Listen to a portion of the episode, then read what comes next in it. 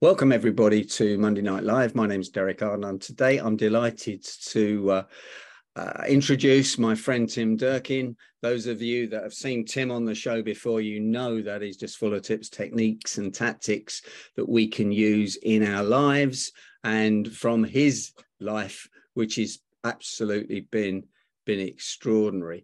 Welcome, Tim, back to Monday Night Live. Tim and I first met in Marco Island, Florida, 16 years ago, and we've been friends ever since. We have Zoom calls, we have chats, and we learn off each other because we're both lifelong learners, like everybody who joins Monday Night Live live. But don't let that put you off. If you haven't joined Monday Night Live live, please do join us. Let me tell you just a little bit about Tim. He was formerly a Marine. When he left school, became very disciplined, worked with all sorts of people like Stephen Covey, the 7 Habits of Highly Effective People, done all sorts of jobs, managed a massive hotel in Dallas. Last time I met Tim face to face was at the Dallas Speaking Conference, and Tim was a former president of the Texas Speaking Association. Of course, Texas is bigger than the UK. So we had 13 regions here, and one the size of Texas has all sorts of speakers. Tim, welcome. Now, tell me, Tim, you told me that you were a hobo. As a Brit, I have no idea what that means. Okay. Well, it's great to be back here and great to be seeing my friends again here from the chat show. What a hobo is a person back from the post-Civil War era that jumps trains to get across the United States. Now, hobo is actually a derivative of the term hoeing boy. Now, after the Civil War, which some of us call the period of general unpleasantness, there was a lot of out-of-work people that were no longer required by the military. So these men could only find work as farm workers, because as the United States expanded westward, there was more farms and more farm work available. Now, there wasn't a lot of tractors or automated machinery there. Everything was done by hand. So these itinerant workers would be hoeing boys, and they would get to the west as the trains expanded westward. They would jump trains and they'd hide on the trains. They didn't actually used to have to hide, they were just riding there. Now, a hobo, that continued on. As a matter of fact, it still continues on. Now, there are three distinctions that I learned when I went with the hobo, and I'll have my origin story there in a second.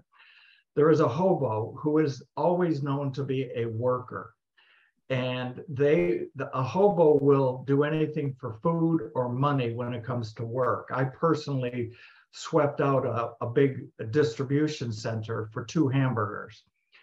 Underneath the hobo, and less respected than the hobo, are called tramps, and tramps really just get on the trains, and they don't do any work. They're typically lazy. You will often see them, what hobos call, flying a sign. They'll stand on the side and it'll say, need money or will work, but they really don't mean it. They're looking for handouts. That's a tramp. And then there's a bum. And a bum is typically more dangerous, because they usually are drug users. They don't do anything and they can cause trouble. So, but a hobo is an honest worker. And the way I got into it was I had a friend from college who was a genius. He said his IQ was like 185. I have no doubt about it. But he's a very, very unusual person. He was a gifted athlete. He played racquetball. He was actually world champion. And in order to get to racquetball tournaments, because they only offered very small money at the time, he would jump trains and he would get into the town where there was a tournament. He became very good at that, and he adopted that lifestyle full time. He came through Dallas 7 years ago. He contacted me on Facebook and he said, haven't caught up in 40 years, you want to get together? I did. We had him as a guest in our house, and one day he looked at me and he said, You want to go jump a freight? Well, I'm going to leave that story for a second and go back to another story that explains the reason why I said yes. When I was 6 or 7 years old, I noticed that I did not have something that all of my friends had. As a matter of fact, most of my friends had two. I had none, and I wasn't ever going to have one. And that what that was a grandfather. Both of my grandfathers were out of the picture. One deceased and one abandoned my family and returned to Canada, abandoned my mother, my two uncles, and my grandmother, and went back there. We went back to Canada after he got fired by Henry Ford because of an industrial accident that caused him to lose his eyesight. Anyway, not having a grandfather really, really impacted me. But I did have an uncle that was always around, and he was a great guy, and he had a really deep voice, and he wore super white shirts, super starch, very starch. And he had wire rim glasses, but he was very kind to me. So I enlisted him to be my grandfather. I never told him that, but he became my grandfather figure. And the one thing that he did, again, around age 7, is he gave me this, him and my Aunt Grace. Now that only looks like an old book. It is an old book. It was printed in 1954, but that book changed my life. When he first gave it to me, I was very disappointed that it wasn't a toy. I go, it's a book. I can't read very well. It's a book. Well, when I was completely bored one time, I started to pick it up, and it's a book about animals. It's a book about stories of grandpas and grandparents.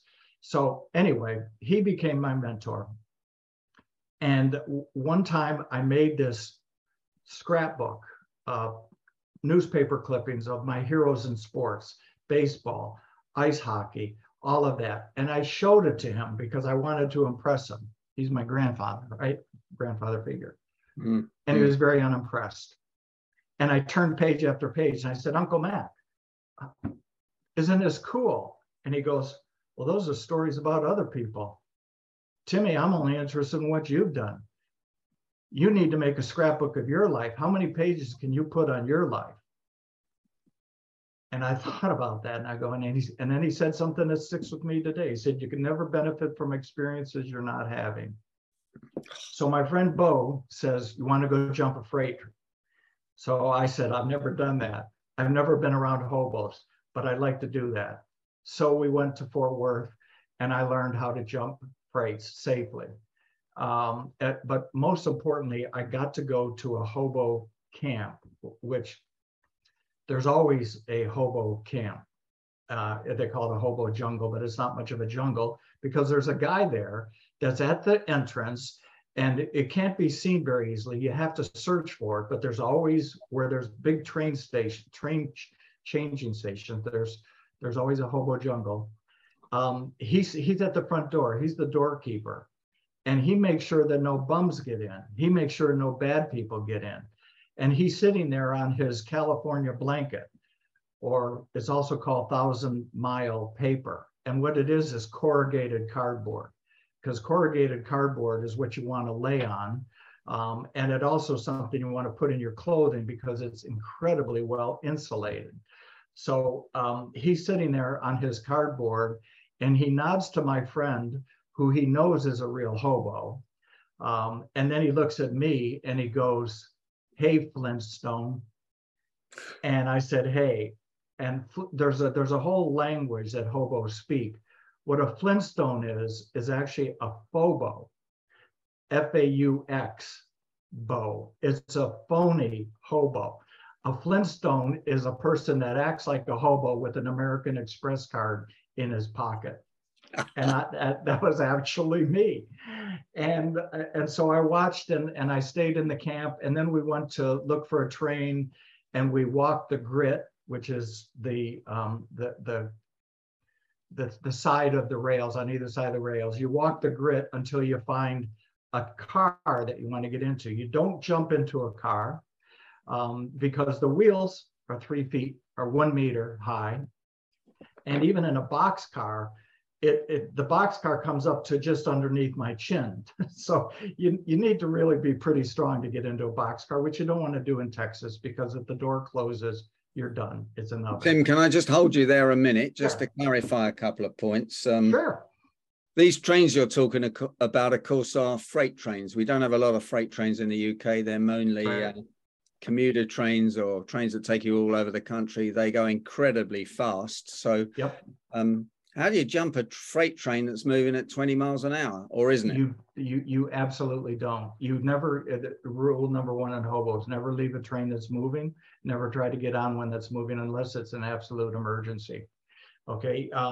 The other real danger is when they're in the switching yards. We have huge switching yards where they make trains. Like if they're going to Denver, if they're going to New York, if they're going to Los Angeles, at night, they push the cars around with these little engines and they create these long trains. Well, you never want to be in a freight yard in the dark, because those big cars are as big as homes, big as houses, actually, almost, and they roll silently. You will get clipped by one of those, and that's called greasing the rails. And another question. I mean, in the UK, we call them freight trains or freight yards or goods yards. You couldn't get into those. They would have, 12-foot fences, lights around them. Presumably, it's not as secure as that in the US. Oh, they have the same thing in the US, but there's a hole. My buddy Bo says, Doc, he goes, let's find the hole in the fence. I said, how do you know there's a hole in the fence? He said, there's always a hole in the fence. And there's always a hole in the fence. Okay. And you can get in. But you want to be away from the freight train, the freight cops. They're called bulls, and they're typically very mean. But there's, anyway, in the hobo jungle, I did meet somebody who was a Stanford PhD in anthropology, and she knew my friend Doc, she knew of him, so they got along famously well. And she funded her education and her tours as a hobo by being a Victoria's Secret model. And she's been on television, she's a supermodel. And super unpleasant. Well, I hope that doesn't go in the recording, but anyway, she was very nice to some people, but didn't have anything to say to me. And so that was one of the experiences. But I'd like to transition from hobos to talk about something that I think is very important for our times. And I want to say that stories about Tim Durkin aren't really interesting. What my stories are designed to do is to illustrate some universal values and principles that I believe are important right now.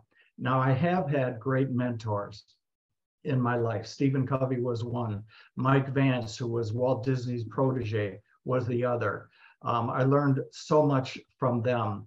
But the people that I learned perhaps the most from, one of them cleaned toilets for a living. The other one murdered two people, and I met him in jail. And then the third one was a homeless person that gave me a gift that I will give to this group. And I encourage you to test it one or two times and to see if you have the same reaction that I do, because it literally shocks people. So which one do you want to hear about? The toilet cleaner, the murderer, or the homeless man? Well, take them in that order, please, Tim. Briefly, I ran the Dallas Market Center, and I had a lot of people that worked for me. I had 850 hourly employees. We were going to do an improved customer service training course, and I wanted to learn about what kind of training had already happened, because we were getting complaints that our people weren't nice, and customer service training was all the deal. And I had my Disney mentor. I learned all about the Disney process. And so I said, who's the best? And they said, that's Brownie. I said, who's Brownie? They said, Brownie cleans the toilets on the first floor of the World Trade Center, which we have a building called the World Trade Center in Dallas. And I go, really? And they go, yeah. So he said, just watch him. So I went down there during market. 40,000 people are at market. These are the market centers where people who own stores can buy goods for their stores. It's a collection of 4,000 wholesalers and distributors and in the various showrooms. So I'm watching this guy named Brownie, and he's a short little guy, unknown age. He had short cropped hair, and he was greeting everybody by name and saying, oh, he's reading their badge. Oh, there's Derek Arn from London, Big Ben, what a thing, unbelievable. And there's so-and-so from New York City, the city that never sleeps, the Big Apple, Chicago, my kind of town, Chicago's. And he's greeting everybody. And then people are shaking his hand, and his hand immediately goes into his pocket. So I know he's accepting tips. I got no problem with that. I have no problem with that. Anyways, afterwards, I came up to him and I said, Brownie, my name's Tim Durkin. And he goes, I know who you are. You're one of the big people on the fifth floor. I said, I'm no bigger than you, partner. I just wanted to thank you and say you're doing an outstanding job. But I do have one question, Brownie. How is it that you know all of these places? How do you have time to work for us if you're in New York and London and Shreveport and Chicago and all of that? He said, well, Mr. Durkin, he said, I don't think I've ever been outside of the county of Dallas. I said, really? Well, you act like you did. He said, well, I read a lot. And he said, besides, Mr. Durkin, he said, everybody likes to know, everybody likes to hear kind words about where they're from. And I said, yeah, they do. He said, kind of puts them in a good mood, if you mean. I said, well, how can you stay in such a good mood? Oh, and I said, by the way, you Mr. Brown, you can't call me Mr. Durkin. We're on a first name basis. He said, well, you can't call me Mr. Brown, sir, because I wouldn't answer to Mr. Brown. I've been Brownie all my life. It's just Brownie's fine with me. I said, Brownie's fine with you. Tim is fine with me. He hitched his pants, took a different stance, stuck out his hand and said, you got a deal, Mr. Tim. And I said, okay, how come it is that you're so happy when your job is cleaning toilets and urinals? He said, well, Mr. Tim, I don't look at it like that. He said, what I do is I create a pleasant environment for an occasionally necessary experience. Wow. So, okay, that's fantastic. And I said, well, what do you do when you're not doing, not doing this? You know, you keep your place spotlessly clean. Everything is, he said, well, I look for the answers. I said, you look for the answers. Do you find them? He said, every time. Every time I got a question, I find an answer. I said, could you tell me where you go to find the answer? And he said, well, Mr. Tim, and he had his cart. He took off about 10 white clean towels, and underneath that was a towel that wasn't one of our white towels. It was obviously his. It was obviously old. He took that, and inside he unwrapped something, and it was the oldest Bible I ever saw in my life. And he said, they're all in here. Any question you got, they're all in here. I said, wow, that's great to know. Yeah, I said, I'm very honored to have somebody like you working for me and working for us. And he said, Mr. Tim, may I just correct you? He said, I know that the chart says that I worked for you, but he said, I really work for him. Everything I do glorifies him. And I said, well, that's a good thing. He said, well, Mr. Tim, I've enjoyed talking to, oh, by the way, Mr. Tim, I'd like a promotion. What's your title? You're one of those C people, aren't you? I said, yeah, well, yeah, I'm the COO, Chief Operating Officer. And he goes, okay. He said, Mr. Tim, I need you to make me promoted to the CSO. And I said, CSO? I've heard of CFO, CEO, COO. What's a CSO? He said, I want to be your Chief Smile Officer. Because if I don't see somebody with a smile, I give them one of mine. And he had a big gold tooth right there. Now, the thing was that I knew I was speaking to wisdom. And I was smart enough to go down there when I had a dilemma that I was facing. And I would say, Brownie, would you walk with me?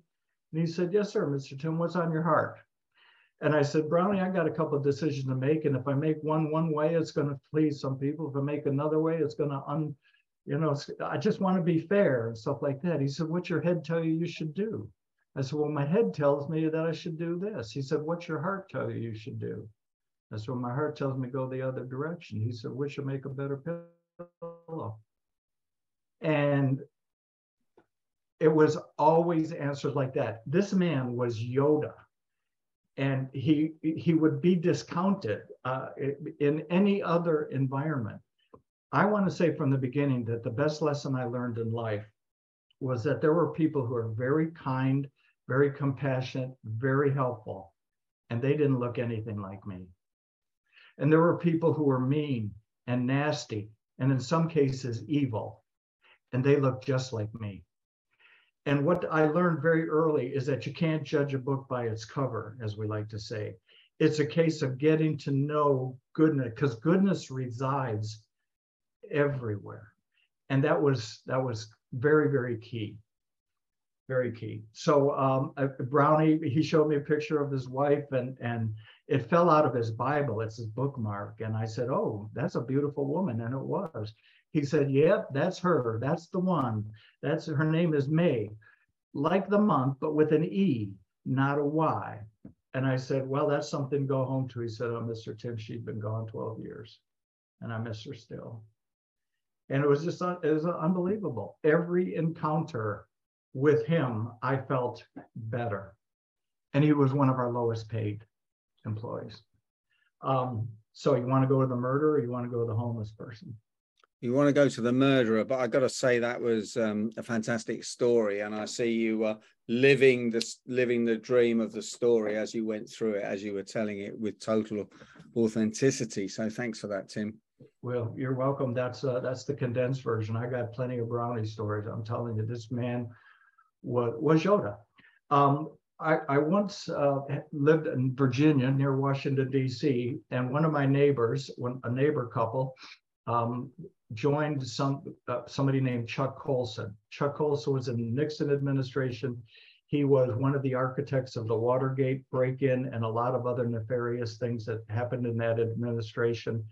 He went to prison and had a very deep, profound Christian experience, especially as it relates to the treatment of prisoners, especially after they get released.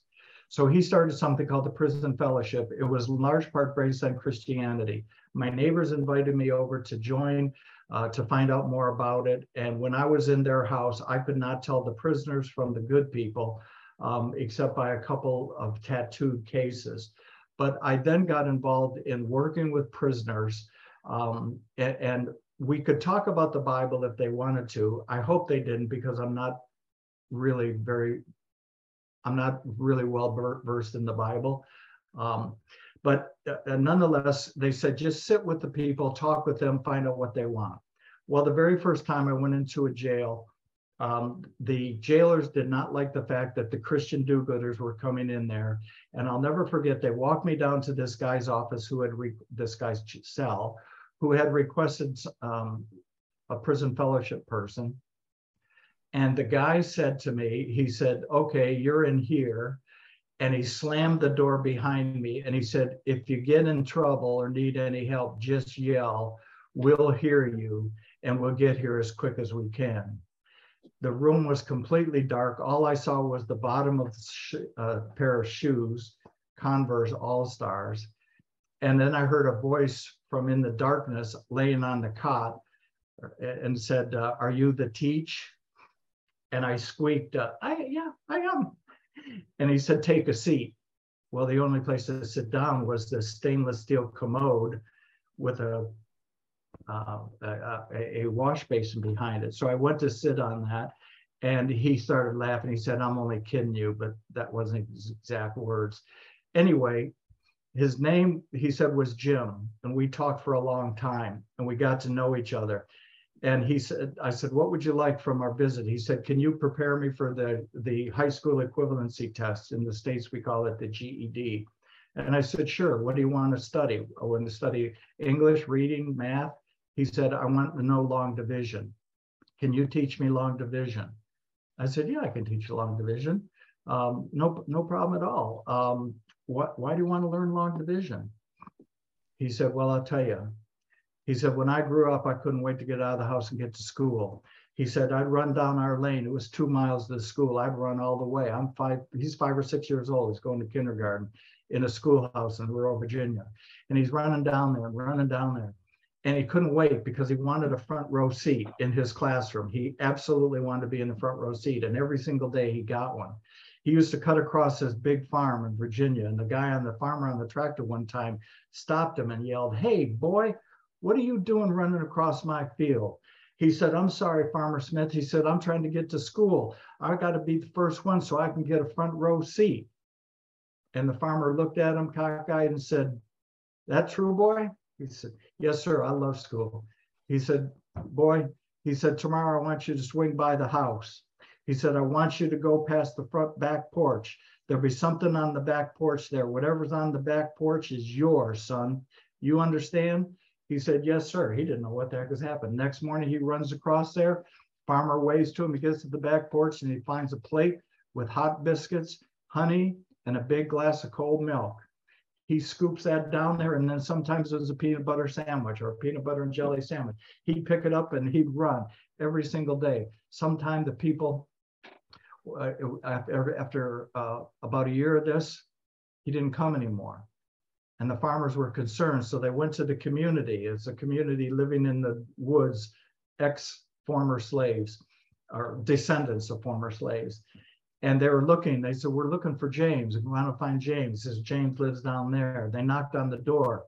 Now, this is two people of means who drove in a car. They're knocking on the door, and they said, the woman answered, and she said, "What you want?" She said, "We'd like to know, is this where James lives?" She said, "What you want with my boy?" She said, "Well," she said, "we really like James, and we're really happy, and we put out a little bit of biscuit for him every morning. We haven't seen him."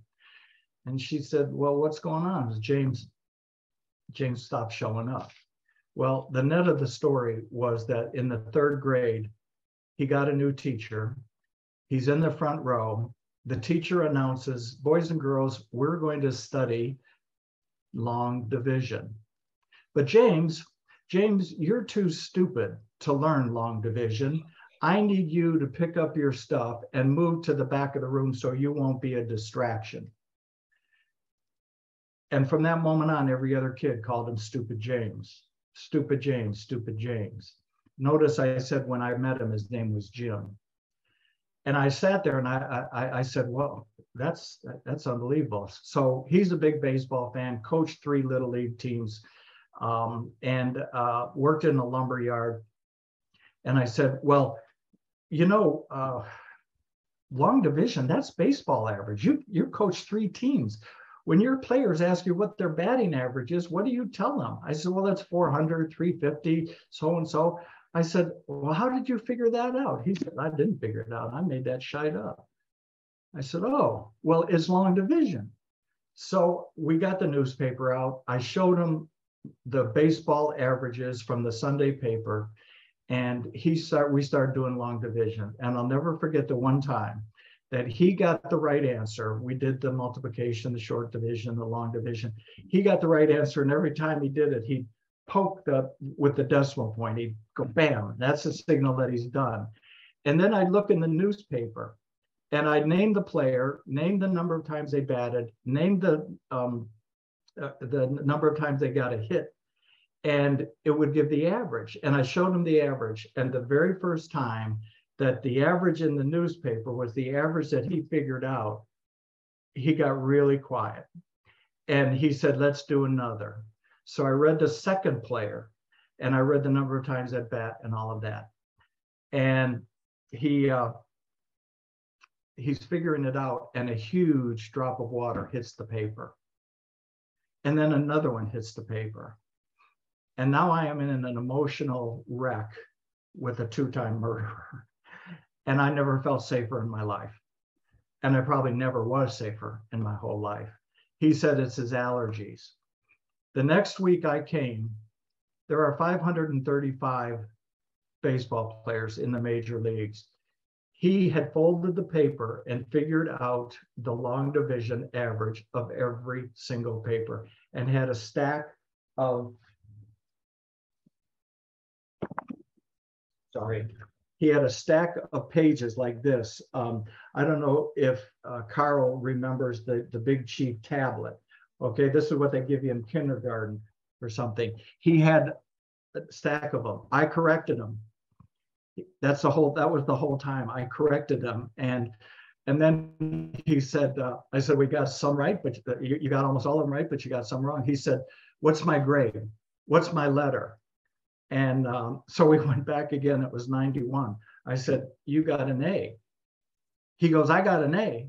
And he jumped up and I jumped up and I went for the high five. He went for the hug and he hugged me and he's carrying me around. Now, this man is very much like a gorilla. He was extremely strong. He would curl 225 pounds. I don't know what that is in stone or kilo, so but he would be doing that like it was nothing. And he put me in the hug and he's carrying me around dancing. I got an A in long division. I got an A in long division. And then he did an expletive to that teacher. He did serve time. It was, he killed his girlfriend and the boy, a man that she was seeing. And he did serve 20 some years. He came out, he was hired back immediately. He was beloved in his community, absolutely beloved before. Lumberyard hired him back. You could go there, you could ask for Jim and say, Jim, I've got a project. I want to build a deck on my house. I want it to be 12 by 14 or 3 meters by 4 meters or whatever. And he'd ask questions, well, do you want to use 2x4s, 2x6s, whatever? And in his head, he'd say, you need 125 of these, you need 12 of these, you need these. He'd do it all in his head because for 26 years, he did long division. This is the finest, one of the finest human beings I ever met, had a very, very bad moment. I won't explain how he explained that away, but he was good. He was, I would trust him with my children, my grandchildren. If he'd have gotten out, I would have hired him as a guardian for our kids. Some people say that's naive, but I knew goodness, and goodness was in that jail cell. And goodness was in other jail cells, but believe me, there is evil in prisons too, evil.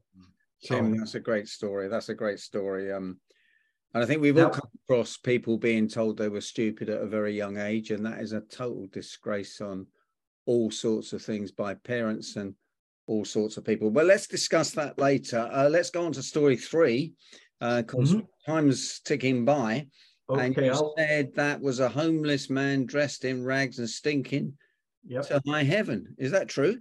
Oh, well, I took my wife and I, you know, we like to do some things in the community and so on. And we had this opportunity through some friends of ours to do a breakfast, a pancake breakfast for the homeless people in Fort Worth, not far from where I jumped trains, by the way. So I knew there were plenty of homeless people there. And whenever there's free food or something's good that's happening, the homeless people seem to have this silent communication and they come like pigeons. Anyway, we are doing this. We wanted our grandson, who's 12 at the time, we wanted him to see. We didn't want to talk about doing good things. We wanted to do good things with him. And he's a little bit on the spectrum, meaning he's got a short attention span. And so, but he's a fabulous kid. So I said, Blake, you're in charge of, I'm doing the pancakes, cooking the pancakes. You are syrup and butter guy, okay? You ask them for syrup or butter, whatever they want, or both. He said, okay, so we're having a great time. People are coming up to us and they're very nice. And I had this greeting. I said, good morning, thank you for joining us. How's your day today? And so, you know, the people are coming here. We gave them as many pancakes as they wanted. They also got a free loaf of bread and all that. We were almost done. And this guy comes up, and I swear at 4 meters, I could smell him. I mean, he was really, really bad. He had a top coat or an overcoat on. One of the pockets was completely ripped out. It was literally in tags, tatters, and his shoes were coming apart on his feet. And he kind of shuffled up to us. And he came up and I said what I said to everybody else. I said, good morning, sir. Thank you for joining us. How are you doing today? And he leaned forward like this and he goes, best day of my life. And I looked into a face that was an autobiography of years hard years. And I said, really? What's making this the great day of your life? That's great. And he goes, well, I love pancakes. They're free. You're here, you and the boy, and you're nice. I said, okay. And he said, and sir, it's a choice. I go, it's a choice. He said, your day is your choice. And I go, wow, I'm stealing that. And he jumped back and he said, you can't steal my, and he yelled, you can't steal that from me. And I jumped. I instinctively covered Blake. All of the other volunteers jumped, like we got a violent one. And all the other homeless people I noticed didn't even flinch. They go, that's just him being him. And he said, you can't steal that. And I said, oh, I'm sorry, I won't. He goes, I'm going to give it to you. It's my gift to you. I'm trading you for those pancakes. I said, how many extra pancakes do you want? How many you got? I said, until the batter runs through, they're all yours. So we cooked them up pancake. We actually gave him a jug of maple syrup.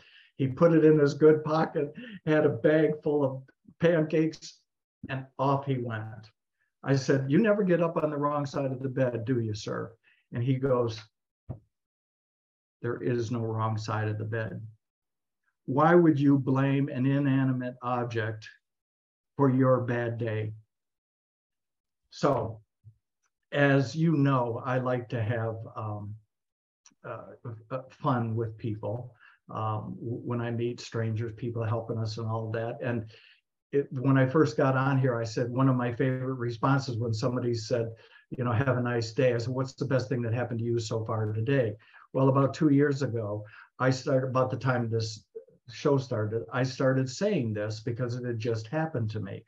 When people ask me, you know, perfunctory, hey, how are you today? I'm fine, how are you? Best day of my life. Every single time, it causes a smile.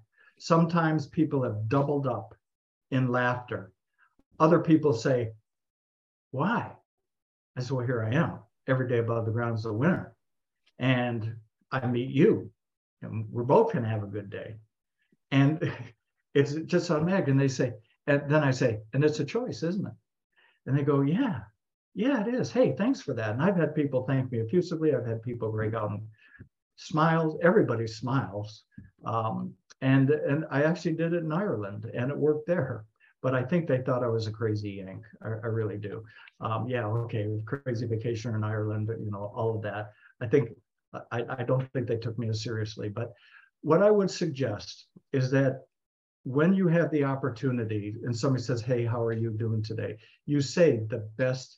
I'm having the best day of my life, or it's the best day of my life. But say it just casually. Don't say, oh my God, it's the best day of my life. So it's the best day of my life. Oh, why? It's a choice. And that's what I've chosen. Because every single human interaction gives us the opportunity to make the world a little better or a little worse. But the choice is ours. It's completely ours. And you can do something like that. It's like I nod to a stranger and the stranger nods back. And two human beings go off a little less anonymous. And I'm not virtue signaling here. I have used this, this best day of my life thing. Now, my wife is a little tired of it, I got to tell you. So I've toned it back when she's around. But I have so many stories of things that have happened post that interaction that it's not funny. I want to draw your attention, since you're in the UK, to an article that came out from the BBC on August the 3rd of this year. And it's called Citizen Future. And it's written by two people who are writing a book on the word citizen for the future. Because right now, we are moving towards authoritarianism or consumerism. We are either subjects or consumers, or in some cases, we're products. Okay, Facebook, we're a product. There's so much authoritarianism. And this isn't a political statement. It's just that we are being told by people who may or may not have the right information on what to do, and we're obeying it. We can't work together, and here's why. Our governments have failed us. Our political leaders have failed us. You could almost say it's not their fault, but here's why.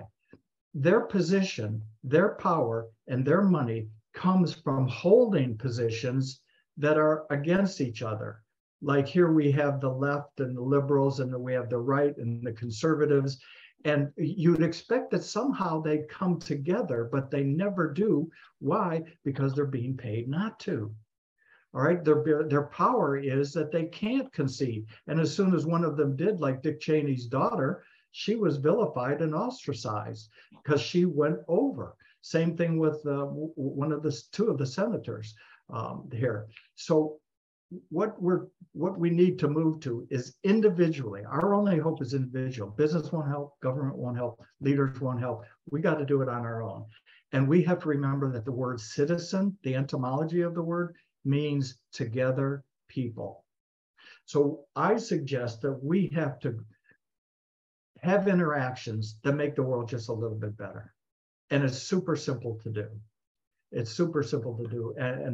And I think I would end on that. It is, you know, I can be softer than a flower, borrowing from the Buddha, or no, this is Yogananda. He said, you can be softer than a flower when it comes to kindness, but louder than the thunder when it comes to values. And I think that's just the way we do. We need to have the value of citizenry. And I think that article, that very recent article in the BBC is wonderful. So it's up to us. It literally is up to us individually. Am I going to make the world a better place? Tim, that's absolutely fantastic. Thank you. I've got 4 pages of notes. As everybody knows, I am a serial note taker because the notes go into your brain and you don't forget them when you do. I'm going to just list a few things there. Say Nancy, bye-bye Nancy. That I picked up.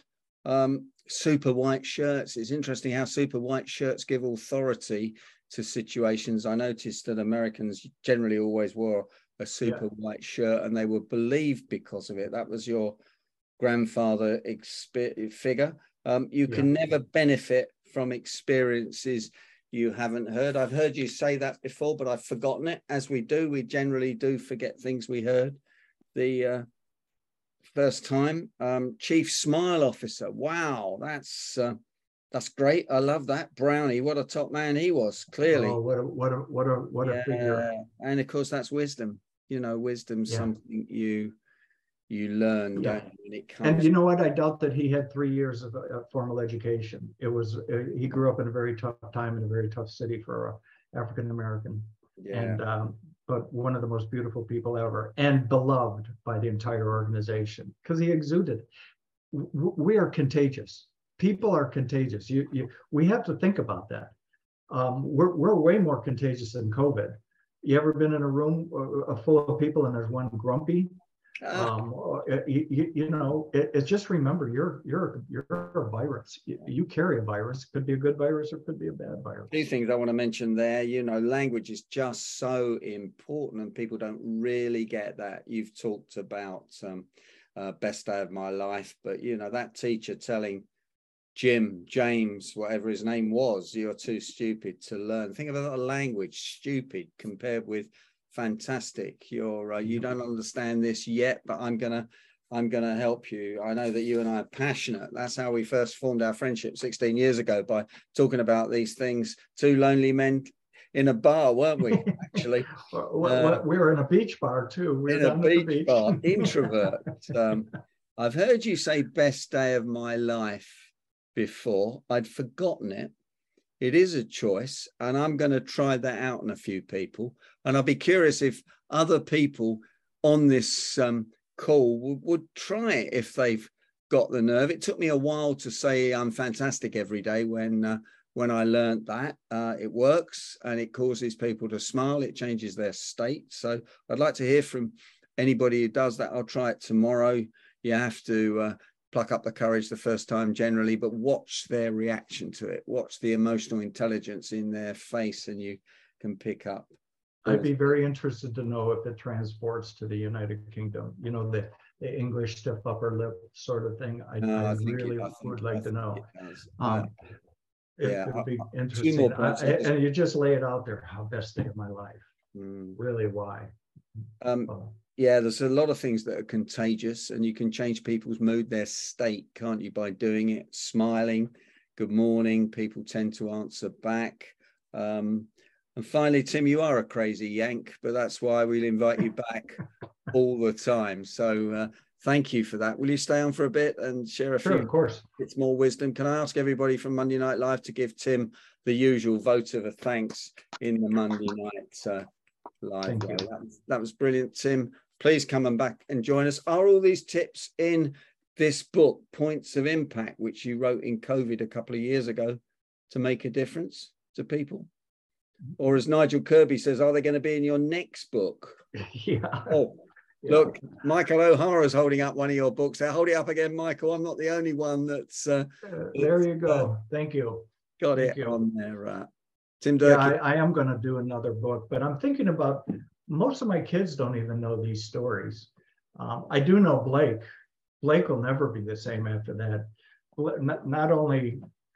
Well, Blake was an added, he's a bonus kid because of how he came into our family. But boy, he and I are so close, it's unbelievable. And I actually put it to that situation. Tim Durkin, thanks for joining us. I hope you'll join us again. I know you'll join us every week as a guest, but as a guest speaker, that was absolutely brilliant. Thanks for joining us. And if you're watching this on YouTube, don't forget to like it. Follow TimDurkin.com with his stories, a great storyteller and brilliantly told. Thanks, Tim.